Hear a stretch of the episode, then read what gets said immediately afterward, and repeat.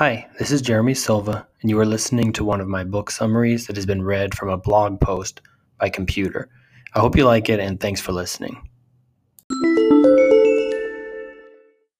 Talking to strangers.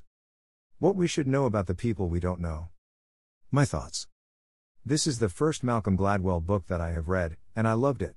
The central focus of Talking to Strangers is trying to understand the circumstances that led to the death of Sandra Bland. The book is heartbreaking and insightful. I strongly recommend reading it. My favorite quotes If you don't begin in a state of trust, you can't have meaningful social encounters. The right way to talk to strangers is with caution and humility. There are clues to making sense of a stranger, but attending to them requires care and attention. Key questions Why can't we tell when the stranger in front of us is lying to our face? How is it that we can be worse off after meeting a stranger than not meeting them? Introduction Prejudice and incompetence go a long way towards explaining social dysfunction in the United States. Talking to strangers is about why we are so bad at understanding each other through multiple layers of translation. Part 1 Spies and Diplomats Two Puzzles. Talking to strangers is identifying and trying to solve two puzzles. Puzzle 1 Why can't we tell when the stranger in front of us is lying to our face? Puzzle 2 How is it that we can be worse off after meeting a stranger than not meeting them? The illusion of asymmetric insight. This is the conviction that we know others better than they know us, and that we may have insights about them that they lack, but not vice versa. This leads us to talk when we would do well to listen, and to be less patient than we ought to. We think we can easily see into the hearts of others based on the flimsiest of clues. Part 2 Default to Truth. Why are we so bad at detecting lies? Truth Default Theory, TDT, developed by Dr. Timothy Levine, explains why everyone is bad at judging whether people are telling the truth or not. We are bad at detecting lies.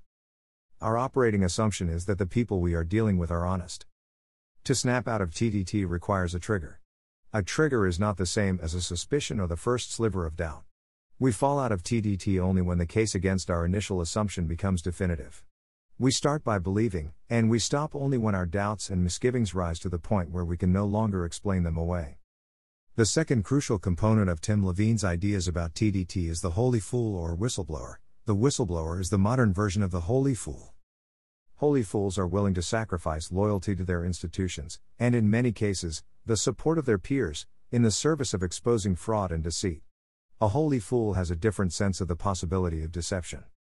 Harry Markopolos is a good example, he has no high threshold before doubts turn into disbelief. The statistics say that the liar and the conman are rare, but to the holy fool they are everywhere. We need holy fools in our society from time to time, they perform a valuable role. Under normal circumstances, defaulting to truth makes logical sense. The advantage to human beings lies in assuming that strangers are truthful. The trade off between truth default and the risk of deception is a great deal for us. What we get in exchange for being vulnerable to an occasional lie are efficient communication and social coordination. The benefits are huge, and the costs are trivial in comparison. If you don't begin in a state of trust, you can't have meaningful social encounters. Doubts are not the enemy of belief, they are its companion. Default to truth becomes an issue when we are forced to choose between alternatives, one of which is likely, and the other of which is impossible to imagine. Default to truth biases us in favor of the most likely interpretation.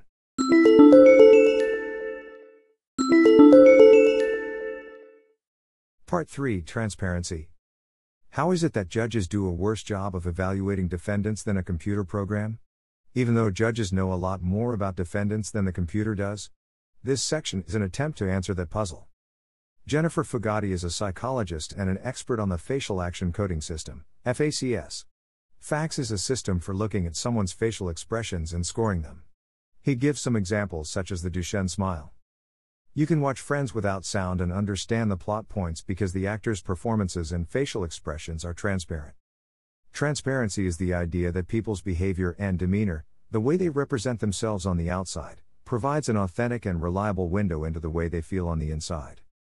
Transparency is the second of the crucial tools we use to make sense of strangers. When we don't know someone, or can't communicate with them, or don't have the time to understand them properly, we believe we can make sense of them through their behavior and demeanor. Transparency is a myth, an idea we picked up from watching too much television and reading novels. We believe people when they are matched, we don't believe them when they are mismatched. When a liar acts like an honest person, or when an honest person acts like a liar, we are flummoxed.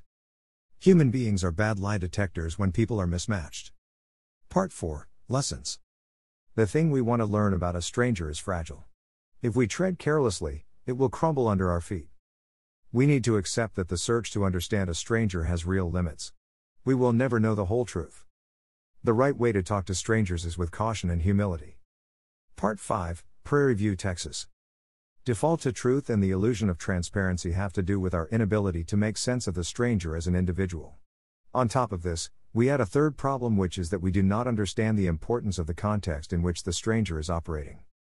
When you confront a stranger, you have to ask yourself where and when you are confronting the stranger. Because those two things powerfully influence your interpretation of who the stranger is. Coupling is the notion that a stranger's behavior is tightly connected to place and context. Something about the idea of coupling eludes us. Conclusion We are inept at understanding strangers. We think that we can transform the stranger, without cost or sacrifice, into the familiar and the known, and we can.